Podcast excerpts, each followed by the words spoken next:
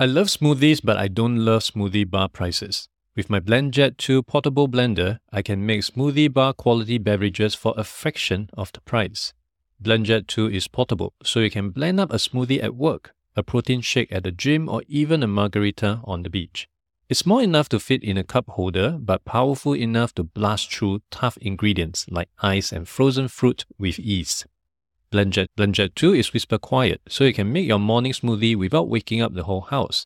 And it lasts for 15 plus blends and recharges quickly via USB C. Best of all, BlendJet 2 cleans itself. Just blend water with a drop of soap and you are good to go.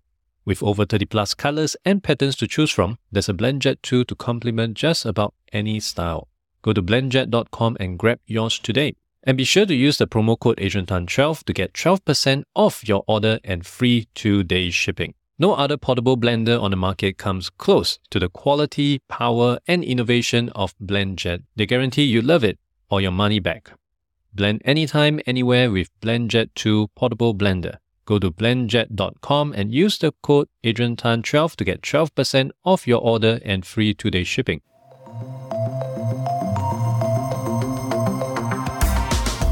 Hello, everyone. Welcome back to another episode of the Adrian Tan Show, where I speak with folks to explore the nuances of modern work and its idiosyncrasies. Beyond just the enabler and vendors who are transforming the space, I will also include intimate conversations with people navigating newfound career pivots. They have successfully transitioned to the new career, and I hope to distill their up and down in their unstructured journey so that the rest of us can learn from their best practices. And today is a very interesting episode, which I've been looking forward to for a few weeks now. I would have our guest introduce a bit more about her, but Renee Ismail is someone that I've been following for some time. I can't really recall exactly when I got to know about her. I think it's probably through one of the uh, videos that was surfaced to me through YouTube algorithm. But it was quite refreshing because I've been following a number of YouTubers to learn, and it's really refreshing to see local teaching you how to do it. Because one of the things which we can get into later on, I realized when we try to learn more from more YouTubers is they have the luxury of many things lah. that, I would say in Singapore we don't have. Without further ado, Renee, welcome to the show. Thank you, Adrian. Thank you for having me on your show. I'm really excited as well, as much as you. I was looking really looking forward to speak to you more about YouTube world in that sense. I'm very certain a lot of our listeners will be keen to hear more about that. But in, in your own words, who is Renee Ismail? I started off as a videographer. I'm still a videographer for now about 10 years already. So I record videos for corporate clients and also for their branding videos. So most of the time I will be doing the recording. If not, then will be my team. But right now I've already pivoted myself as a producer. So I mostly liaise with clients while I disperse my team to do the recording and also the editing. What actually motivated you to explore YouTube to begin with? It's really jump first and swim later. it's really about, okay, let's try something new because I have been sharing a lot of video tips, how to create videos, how to create video content to quite a number of business owners who wants to start creating videos.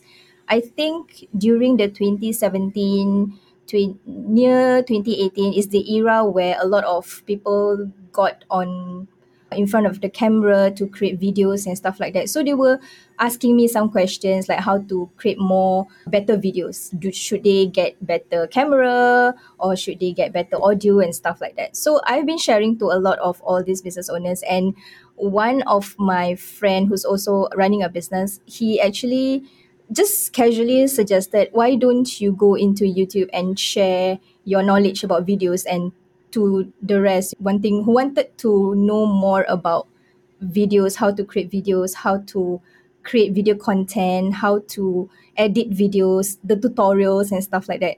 So i was like mm, why should i? Because i'm very introvert. I'm very introvert. Even though i'm a videographer i'm really behind the camera. I'm not someone who's actually doing in front. So in 2019 no 2018 itself i started recording videos of myself on instagram. So at back then instagram also just started off with videos and it's only i think about 60 seconds long. And i feel that one minute it's too long for me. It's I, I can't handle the amount of pressure that i have just by looking at the camera. So i remember i was so awkward and even on youtube itself when i first started it's really very awkward for me to just look at the camera to talk and share my tips so i started off with tutorial videos because it was very easy for me in that sense because I will be just that small little window at the side and the tutorial window is so huge that I can just share what I want to share. So that's basically what inspires me to do is to just share out what I know about videos and I think like what you mentioned earlier on also there's not many local Singaporeans in that context where they educate through YouTube. Yeah but we have seen a lot of angmos we have seen a lot of the people in the west and they are really good at that. So yeah so that basically i think the one that sparked the bu- bulb is my friend who actually just casually telling me why don't you go into youtube and share your knowledge? That's all. Do you still recall what was the premise of the first video? And is it is still published on your channel? Uh, yeah uh, it does. It's about how to edit videos how to add captions on your video. Yeah and that i think i was lucky. That video got viral in that sense. So it got picked up by the platform which is called Kapwing. So Kapwing was one of the startup company that started off during covid as well. So they started off doing online platform editing videos online putting in captions online as well. So that got quite a bit of traction in that sense Just today, I received a notification through your medium that you hit 100 video on your YouTube. So congratulations. thank you So that happens over right now in 2023. You started 2018, so over four years plus period. Yes, You hit around zero there, to 100. Correct. I took a hiatus, a one year hiatus actually, in 2021 because I got burned out because I did not had any plan. Like I mentioned earlier on just now, I jump first and swim later. I didn't have any plan on what to do on my YouTube. I didn't have any strategy on what I want to do on YouTube. So I'm just creating videos just for the sake of creating videos. And then it came to a point where I feel like it's a chore. Like I have to, uh, okay, this week I have to create videos. Next week I have to create videos. So it became a chore for me to keep on creating videos. And I just went burnout. I just went on to creative block. So I went on hiatus for a year almost. I, I go through that almost every other week. Uh, Yeah. I, I am someone who aspire to put more content out on YouTube. I honestly, I think I'm just like you. I also prefer more on the behind the scene. I really enjoy editing because that is where Yeah. you can re- be really creative. Ever since I started editing video, I look at movies and series very differently. When I look at them, I don't really, I wouldn't 100% immerse myself as an audience. I will look Yes. at, oh, that's where they put the lighting. Oh, green screen. I will pick up small little nudges and then I will try to see how I can repurpose this into my own video. But to your point, I think I also hit a stage because I was listening to this other YouTuber and he was saying, Oh, you want to be successful, you must come out with a video every week, just like Mm. me, every week for two years straight. Then your channel still sure hit, I don't know, like 100,000, 1 million subscribers. I, I think nowadays maybe coming up with the idea is not so hard because with ChatGPT, I tried Mm. some prompts. It can actually come up with very interesting video scripts and all. Yep. But trying to go through the motion, I do realize it's quite challenging. So, Yeah. what actually transpired during your sabbatical, and how has that transformed this new direction of your channel and make it less burnt out? like I mentioned earlier on, I didn't have any strategy. So what I did was I sit down and I go back to my drawing drawing board on whether should I even continue creating videos on YouTube. And then a business buddy actually she we I have a group of business buddies, five of us. So one of them wanted to find a certain videos on my YouTube channel and then, then she was like how come you're not creating videos anymore on YouTube then I'm like I'm on hiatus right now I'm not into creating videos I'm still I'm consuming quite a bit to see what I can actually offer to YouTube to the audience that the subscribers that I have on YouTube. And also I think I feel like self doubt Uh, at that point of time when I went on hiatus. So it's a point where am I really cut out for YouTube? Because I've seen a lot of YouTube creators, especially in the West, right, where they see, like you mentioned earlier on, you have to create videos weekly, twice a week, and then you have to do this, you have to do that to be consistent and everything. And it made me feel so overwhelmed. and so what I did was I really went back to my drawing board and really planned out and have a solid strategy. In fact, I think I, I, I created a Medium article yesterday on how I basically craft out strategy on my own. And I think a lot of content creators out there really vouch for batch creating, which I didn't have back then. I was only creating vid per weekly yeah so bas- basically if this week i have videos on wednesday i'll be creating maybe on monday and then i do everything on that particular day. Meaning i write the script on that day i record i edit. So everything i squeezed everything in one day. So now when i came back i make sure that i differentiate my processes where i divide my processes into days. So in a month, I will just have like about four days to for me to focus on different aspect of the process. So for example, day one, I will just focus on researching.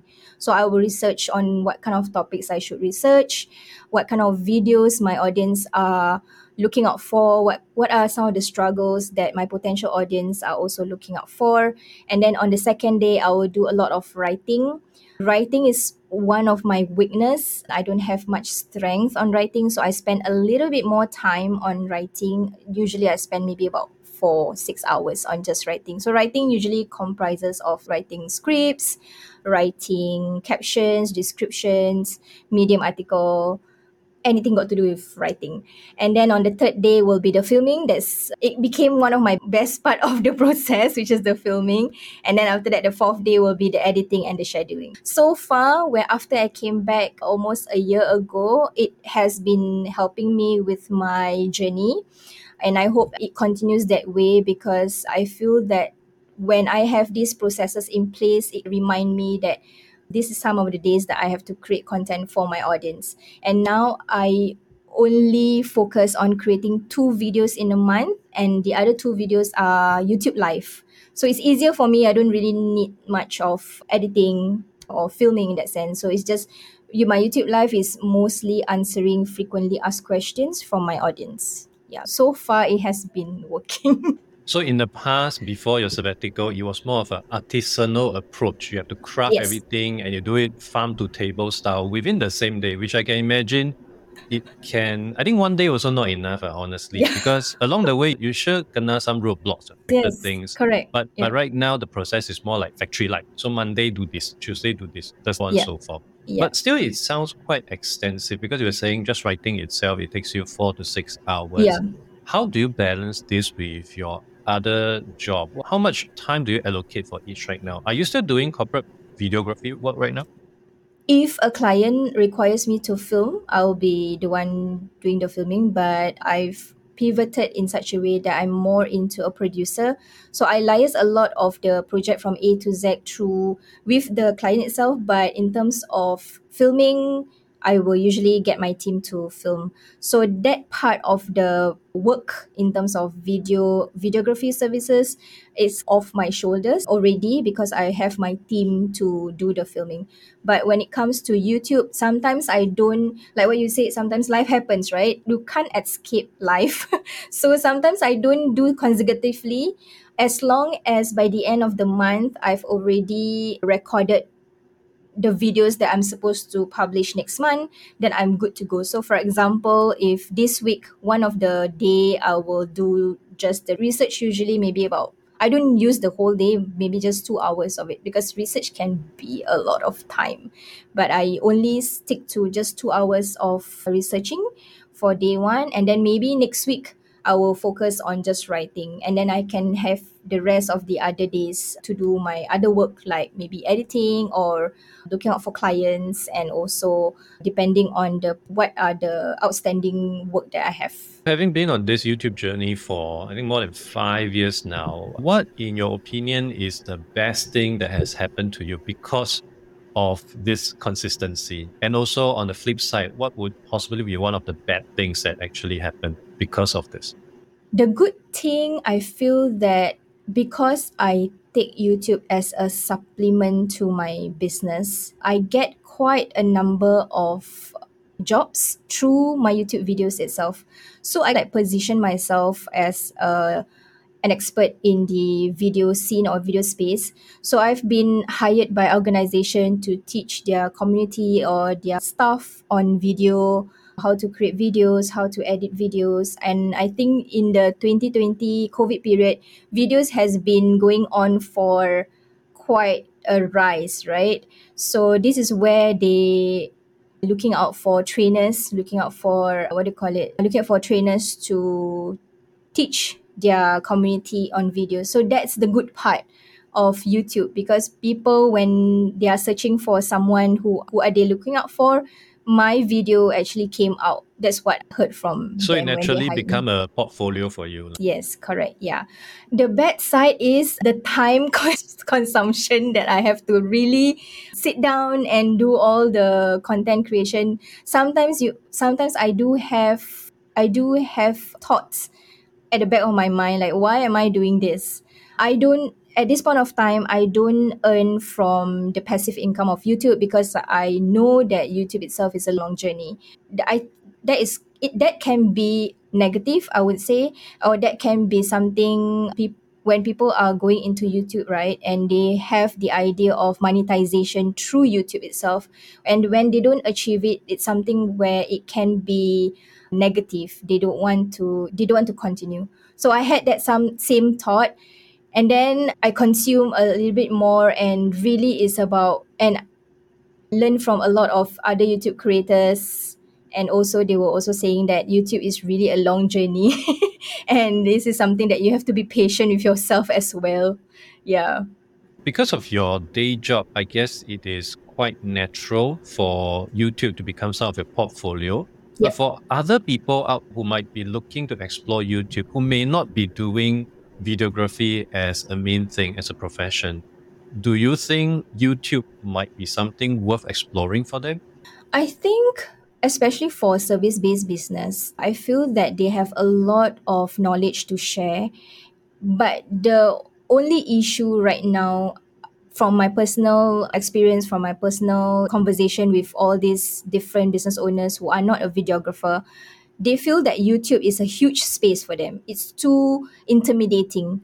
But however, YouTube has evolved in a sense that they have become like a social media where right now even the community tab if you are if you just first started out as a YouTube creator you can have that community tab and you can converse with your subscribers through that community tab so i think that this is something like a small step that YouTube is helping especially for creators who are not videographers but still do have knowledge to share to the YouTube YouTube world in that sense. Yeah. But the thing that I always heard from other creators or other content creators, they feel that YouTube is intimidating.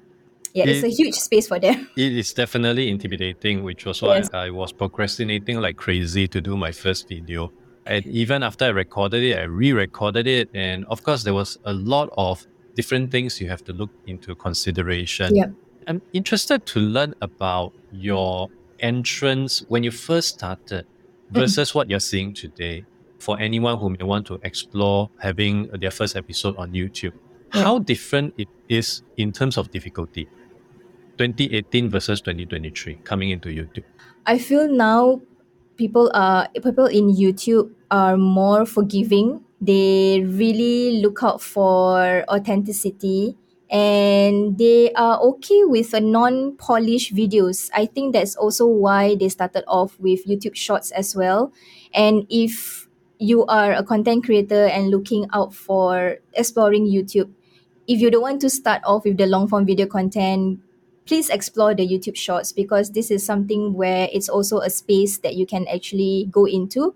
And if you have been creating videos in Instagram, the Reels, the TikTok, all these short form videos, you can always repurpose your videos on YouTube Shorts first. And slowly then you can always create your first video, the long form video content between five five minutes to eight minutes or 10 minutes.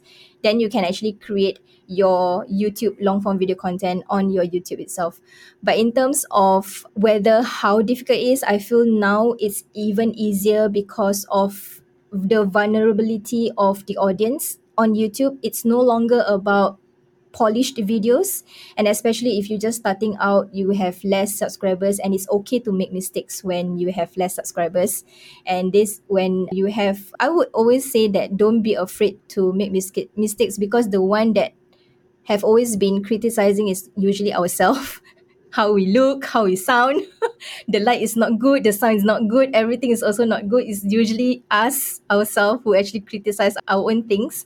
But actually think really think of the audience in front of you or at the, the other side of the camera to basically give them that value on what they want to hear from you. They want that particular value. They want to take away what you want to say because you have been in the business or you have been a content creator for a long time. Definitely, there is something that they can learn from. So don't be afraid to make mistakes because when you have less subscribers, there's more room to make your videos better like add Yeah. in cat lights, you know, that kind of thing. Yeah, all right. We are our own worst critic. I think it's also quite refreshing for audience to learn that even for a professional like you, any one of us will go through some up and down. What Yeah. are some of your more memorable mistakes that you've made throughout your YouTube journey? Anything that you can share with us? I kept on looking at the camera lens without blinking. I had a con- So you're having a staring contest. yeah, I was having a staring contest with the lens of the camera. And then when I was talking, I was just not blinking. I didn't notice this when I was recording until I uploaded. And then my niece actually uh, gave me a very hard truth. She asked me, Why are you not blinking? so that's when I that's when I noticed, hey, yeah, I'm actually not blinking. And then I somehow it just feels so awkward because of that long stretch of videos, like five minutes, seven minutes. I think my first video was only three minutes, but it feels forever because I've never gone beyond one minute. But I think the most mistake that the very significant mistake I did was not be natural in front of the camera and it's something hard for it i know it's it really something hard for introverts because they are not they are not so used to talking with something in front of them but I actually created like a sticker on my lens and then I put smile here. So I will be I will be always be reminded to smile and blink when I talk. So this is some of the little, little things that I kind of help myself to be comfortable in front of the camera also. But also if for example you're just starting out, sometimes it's also good that if you can start off with interview sessions like this where you have conversation with your friends, if you want to put up content on YouTube because I started out like that on Instagram. So I wanted to be comfortable in front of the camera. I started to interview a lot of other business owners that can give a lot of value added topics to my audience. So I have that co- kind of conversation and at the same time I'm more comfortable in front of the camera. So that can also be a kickstart to your YouTube journey to have a conversation with fellow freelancer or fellow business owner or fellow friends and just have a conversation to value add to the other person behind the camera. I'm curious, do you still have the smile here sticker there or you more Yes, or less I do. still have? Okay. because as an introvert i need a lot of like hype to just start recording because as an introvert myself i need to imagine that okay if i finish this video i can publish i can i don't have to think a lot of things so when i have that like smile camera i will be reminded that smile sticker i will be reminded that oh, okay i need to smile because when i when i talk when i speak I tend to not smile because I was I'm really into the conversation. I'm really into sharing the my thoughts, my then after a while my smile just gone. So I have to like consciously remind myself to smile. I completely understand where you come from because I'm also quite introvert. So hmm. when I first started, to be honest, even until today, for some of my videos, I go through this process where I actually look at a teleprompter. Ah, Um, yes. More so to reduce production time because if I don't have that, I realize I keep making mistake or I will look away right. because that is how I would just instinctively behave, Yeah. which can be very challenging. So one thing that I'd like to jump straight to is as I was looking to, of course, decide how to do my YouTube and all that, I went online to look at all the different references, or how other YouTubers do and all that. And of course, like we both agree, a lot of reference come from Angmo lah, all the Western countries and all that.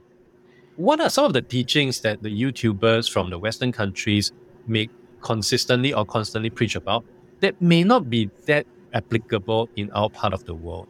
Oh, wow, this is a very interesting question. I think for like local context, right? We tend to I'm not sure about I'm not sure about like other countries, but to me in Singapore context, we tend to listen more to the Angmos when they speak, especially like on videos.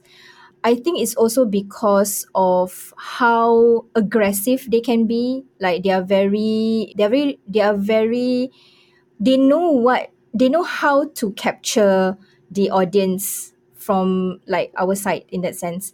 So I guess the difference is that we need to be as aggressive as them and then I just feel that they also know how to not sell but still sell like Mhm. their services or their the products that, that they are selling through the videos it's very subtle so these are some of the qualities i feel that we all should learn from them so that we all have our local creators that can also teach on whether it's youtube or training or even workshops and stuff like that. So i think that that's some of one of the difference that i can actually see. They are more they are also more vulnerable. And I feel that Asians or Singapore context, we are still very polished. We are really not open to vulnerability and not open to showing the losses but instead really share. Of course it's good to share wins right? But sometimes in a video or in sharing session it's great to share what we made the mistakes that we made. Be vulnerable be honest about the Mm. topic that you want to talk about. Yeah so i guess the really the angmos are really good at that in terms of the vulnerability that's why sometimes we could also relate even though we are not there because of the vulnerability yeah So the level of showmanship is top notch. yeah And I think to what you said about showing vulnerability, right? Maybe that is an, another sticker that introverts like us should paste onto the camera. yeah be Show- vulnerable be vulnerable over and above remember to smile but what about some of the things that may not be that applicable as we try to as aspiring youtubers like mm-hmm. myself try to learn from people around the world in having our own channel? Maybe i can start off first. One of the things that i do mm-hmm. realize is they have bigger rooms than us. Because most of us hdb room very small and all that. You look at any random western youtubers right? Their bedroom is probably the size of my living room and because of that they have a lot of leeway in decoration or one light here la, one plant there la, Right. a lot of all that stuff which i feel if you try your best to replicate that it will just make you so frustrated that you'll be like, ah, screw it, lah, I don't do YouTube already. fake tech already. But which is why I have this fake background here. So, wh- wh- what are some of the things that you may have observed that you feel that maybe locally is just not so relevant for us? I are think yeah, any? the one that you mentioned was is true, but another point that I can think of is let me think what is the something I can't think of any now at this moment. Not applicable. I think also the part where you can just be no one but still succeed in YouTube. Hmm. That's one thing. But if in local context, right, sometimes you need to have some kind of influential aspect. Like if you're an influencer or you are a celebrity, you can go beyond. But if it's like a normal person, like myself, like yourself, like any other creators who wants to venture into YouTube, I feel it's a little bit more of hard work, especially when it comes to education space. But when it comes to like entertainment, hmm. fun, we have all these NOC, those kind of videos like you were mentioning earlier on, those kind of like fun entertainment videos that can actually go really well on local context because we are fit by the entertainment first instead of education. But for the Western, I feel they have always been having the hunger to learn. That is why I think even as someone whom are not influential, who are not a celebrity, they can still grow on YouTube because of the hunger that their audience have compared to local contexts. I Yeah. guess also one thing is those countries are so big, the audience Mm. size quantitatively is like what 10x, 100x of ours. Yeah. Even if the people who love to consume educational content is just a small single digit percent, it is already many, you know, Yeah, in yeah. absolute value. Whereas in Singapore, same percentage, maybe 50 people, less Yeah. than one HDB block. So trying to go in that genre might be a bit challenging. That's one thing. And also the other thing is that, that those countries like US, it's homogeneous, right? Everyone speaks English. So Mm, just by yes. having an English channel, you can reach out to more. Of course, you can be like Mr. Beast lah, I can translate and all that. But in Singapore Yeah. context, if we want to reach out to Malaysia, Indonesia, Thailand, each of these actually require a different language. So I think the size of the uh, market might be another thing to really look at and consider as well. Yeah, but I also feel that Malaysia has also grown in this education space because again like what you mentioned it's the size also right? Uh, they are bigger than us. So the in terms of the education space i see quite a lot of youtube creators malaysia youtube creators and they are they are successfully creating community in youtube space itself. I think it's also because malaysia youtube creators they are also very they don't shy away by being vulnerable. They are okay to share their downs. They are okay to share what their mistakes are. So i think this is something that our local creators can also learn to again back to this vulnerability topic.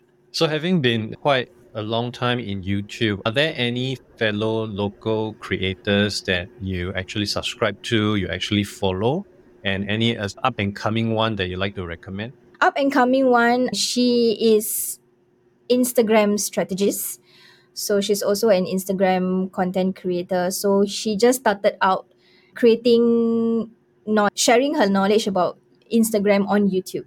So Mm. that's aspiring youtube creator. I followed local one. If it's in edu- education space i followed this lady called J- she's jamie lim i think Mhm. so. Yeah but she's really talking about more into like workspace. She was from a full-timer and now she jumped into running a business so it's the transition how she actually go from from being hired to running a business so i follow these two Jamie is a lady from TikTok, right? yeah yeah yeah yeah They did yeah, yeah that correct Why I left TikTok Yes. which went viral. Okay, okay. yeah yeah Moving along, I'd like to ask on behalf of the audience who might be keen to really consider putting something together. Are you able to share some starter tips, some baby steps? If I want to really explore YouTube today, what are some of the things that is required? Let's start with the technical aspect. Let's look at equipment first. What is the basic fundamental that one actually need? Or how complicated does the gear have to be in order to really consider having a YouTube channel?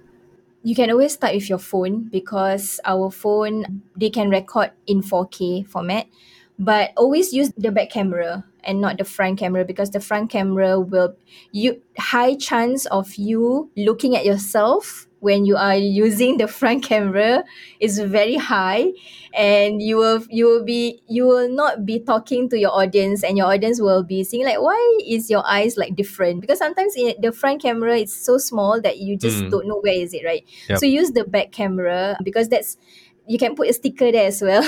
Smile. Don't be afraid of the lens. That's one. That use your phone. I think the very basic equipment if i may suggest to buy or purchase will be the audio. Audio is very, very important. Even if your video has it is very grainy. Your audience wouldn't mind but if your audio you they can't hear or it's muffled or especially if you are in the education space when you don't have good audio that's when they are not going to subscribe and that's when they're just going to swipe away. So invest in a very good audio for your phone. I think there's a lot out there in the market. Like for example boya ulanzi Rode if rode is too expensive if if rode is too expensive you can always opt for ulanzi or boya is quite cheap i think less than $50 yeah so invest on the microphone. As for the lighting if you have really good natural lighting open up your windows use that natural lighting It's good enough. If not then you can always buy those simple led light that cost less than $100 yeah so these are some of the things that you can start off with.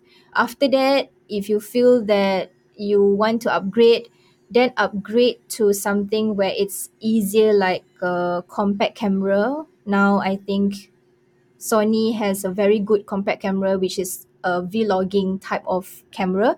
You can actually upgrade on that. But for now if you are just starting out you don't have the equipment I always advocate those who wants to start out, you- especially using creating videos, start with what you already have first. If you are not able to invest on the microphone, use earpiece. Just use your earpiece. Hmm. You can, you can. Okay, what I did was in my earpiece last time, I don't plug it on my ear. What I do is I clip the microphone and I just clip it on my shirt.